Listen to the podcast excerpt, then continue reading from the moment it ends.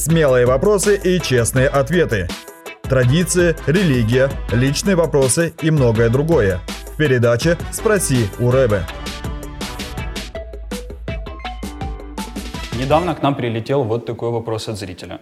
Можно ли мессианскому еврею постоянно посещать синагогу и праздновать в синагоге шаббат? Это вопрос вроде бы узкий, но на самом деле не такой простой. Потому что э, в нем предполагается не одна, а минимум две таких специфических ситуаций. Первое. Мессианский еврей ходит в свою общину, получает там духовную пищу. Вообще это его духовная семья, но также ему интересно. А что же происходит в синагоге?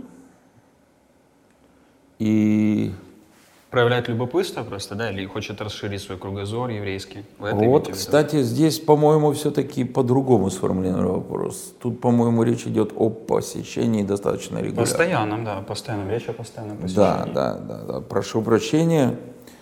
А, В общем, ясно, что он уже из любопытства побывал там. Скорее всего. И ему что-то понравилось. И вот он хочет на постоянной основе посещать и мессианскую общину, и синагогу. Это одна ситуация. Другая ситуация, если он попадает в такой, скажем, город, где нету мессианских общин и нету других новозаветных общин, близких по духу, и по тому слову, Божьему слову, которое там проповедуется.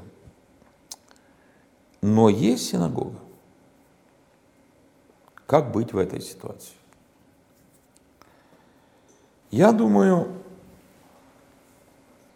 мы все-таки начнем с первой. Я думаю, что регулярное посещение синагоги мессианским евреям, скажем так, не обязательно. Почему? Если он действительно сознательный, действительно искренний мессианский верующий, то значит он не просто верит в Мессию, а Мессия – центр его жизни. И, конечно же, Мессия может быть центром его жизни только там, где исповедует Мессию пришедшего, умершего за нас, воскресшего из мертвых, вознесенного во славе, ходатайствующего за нас перед Отцом постоянно. И такого, по благодати которого мы не только спасены, но и спасаемся и живем. Естественно, в той синагоге, о которой идет речь, в такого Мессию не верят. Более того, скорее всего, его активно отвергают. Независимо от направления иудаизма, правильно?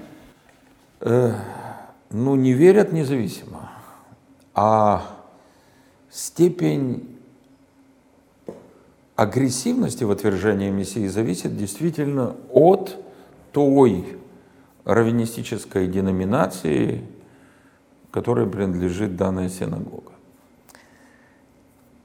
В любом случае, даже если в этой синагоге не звучат филиппики в адрес верующих Иешуа, не звучат никакие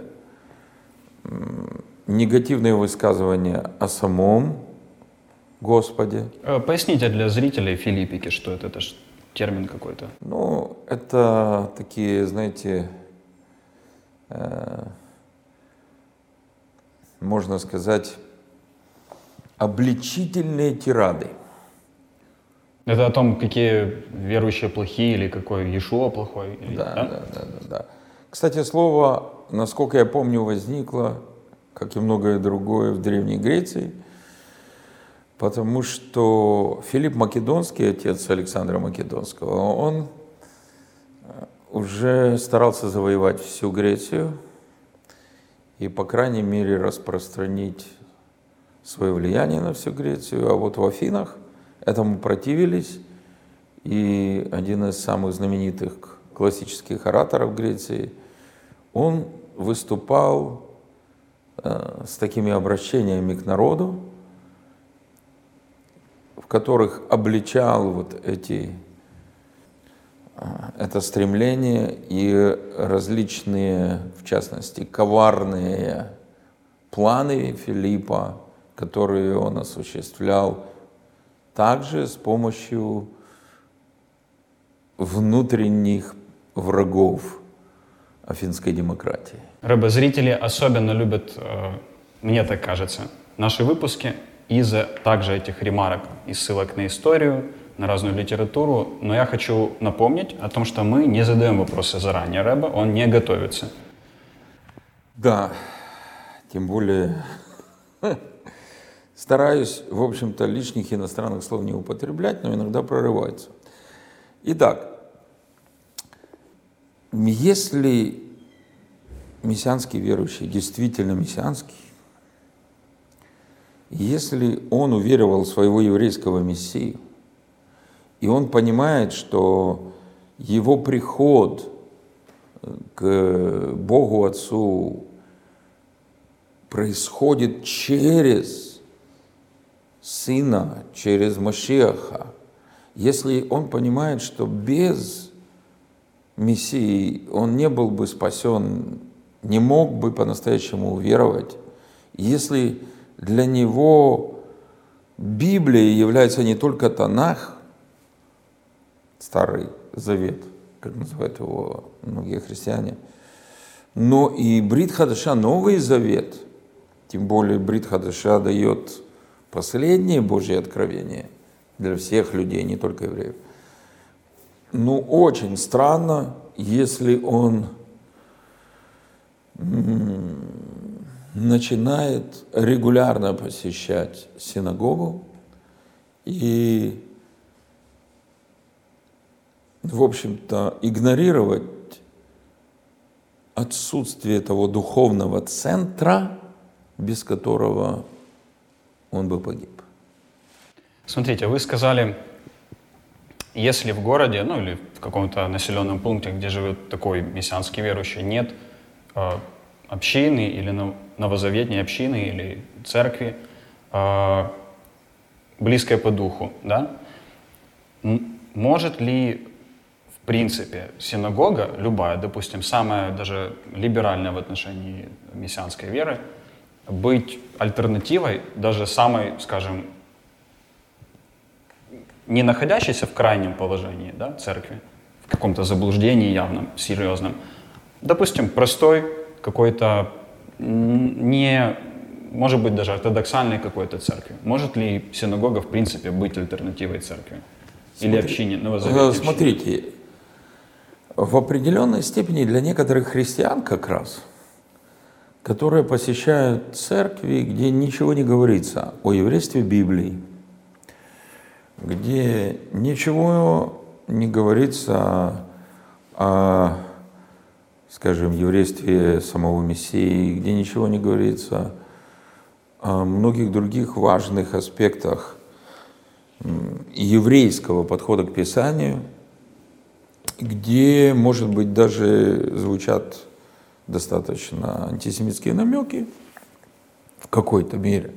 Сейчас это большая редкость, но может, предположим. Для такого христианина было бы, может быть, и интересно посетить синагогу и коснуться вот такой чисто еврейской религиозной жизни. Вы имеете в виду, что это было бы даже полезно, да?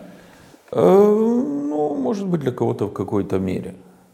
И вообще, ну, экскурсия в синагогу, посещение, скажем, служений, было бы полезно для многих верующих. Но, с моей точки зрения, не постоянно. Угу. Не постоянно. Именно потому, что там отвергается ну, кто является Мессией, Господом, Царем, Спасителем нашей жизни. Там ожидается Машех. В Сидурах, молитвенниках там постоянно звучат молитвы с просьбой быстрее, скорее открыть сына Ишая, то есть Машиаха, и послать его народу Израиля. В принципе, эти молитвы могут иметь э, нормальное значение и для и нас, на, поскольку на мы ждем его второй раз во славе. Да. Вот. Но мы понимаем, в каком отношении там они произносятся. И я думаю, я думаю на самом деле, что можно удовлетвориться в своем таком любознательном желании понять вот какие-то еврейские стороны, ну, буквально разовым или пару разовым посещением синагоги. Другое дело, если христианин в такой церкви хочет э, более глубоко разобраться с еврейскими корнями Писания, хочет вообще с еврейством самого Писания разобраться. Вы этим имеете хочет в виду зрелый верующий? Да, наверняка это... Верующий христианин, но не мессианский еврей. То, конечно, ему полезно э, почитать определенную литературу и может быть, послушать каких-то еврейских комментаторов, почитать комментарии, классические комментарии к Торе. В последние времена появились переводы на русский язык, комментарии не только к самой Торе, но и к другим книгам Танаха. Не все можно найти в интернете, но в таком бумажном варианте существует больше. Это, я думаю, полезно. Но всегда, когда мы сталкиваемся с э, раввинистической деятельностью, скажем так, когда мы сталкиваемся с теми или иными комментариями, проповедями, учениями, ответами на вопрос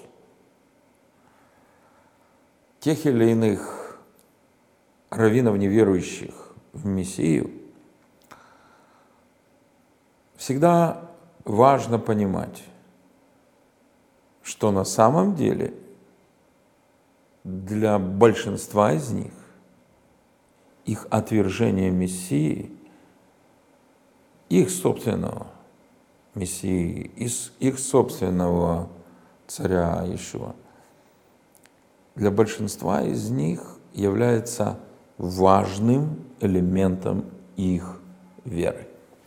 Это не просто как что-то поверхностное для них. Для большинства раввинов, особенно ортодоксальных раввинов, особенно ультраортодоксальных раввинов, многих консервативных раввинов, это очень важная составляющая их всего вероучения. И если им задают вопросы, и если они проповедуют на какую-то тему, которая касается Машеха, или касается веры в него евреев, тем, это особенно. Это отдельная больная тема. Это страшно больная тема, которая касается э, христианства и так далее, и так далее, которая касается Нового Завета – то их ответы, их проповеди, их учения, их разборы, они до такой степени субъективны, что иной раз они сознательно искажают текст Писание для того, чтобы подтвердить свое неверие. Мы должны это понимать, и каждый, кто этим интересуется, должен это понимать.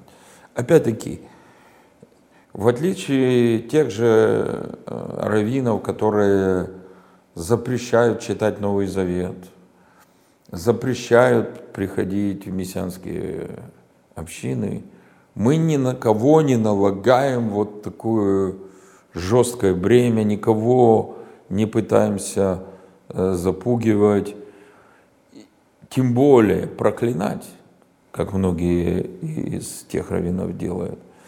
Но мы просто говорим о реальности.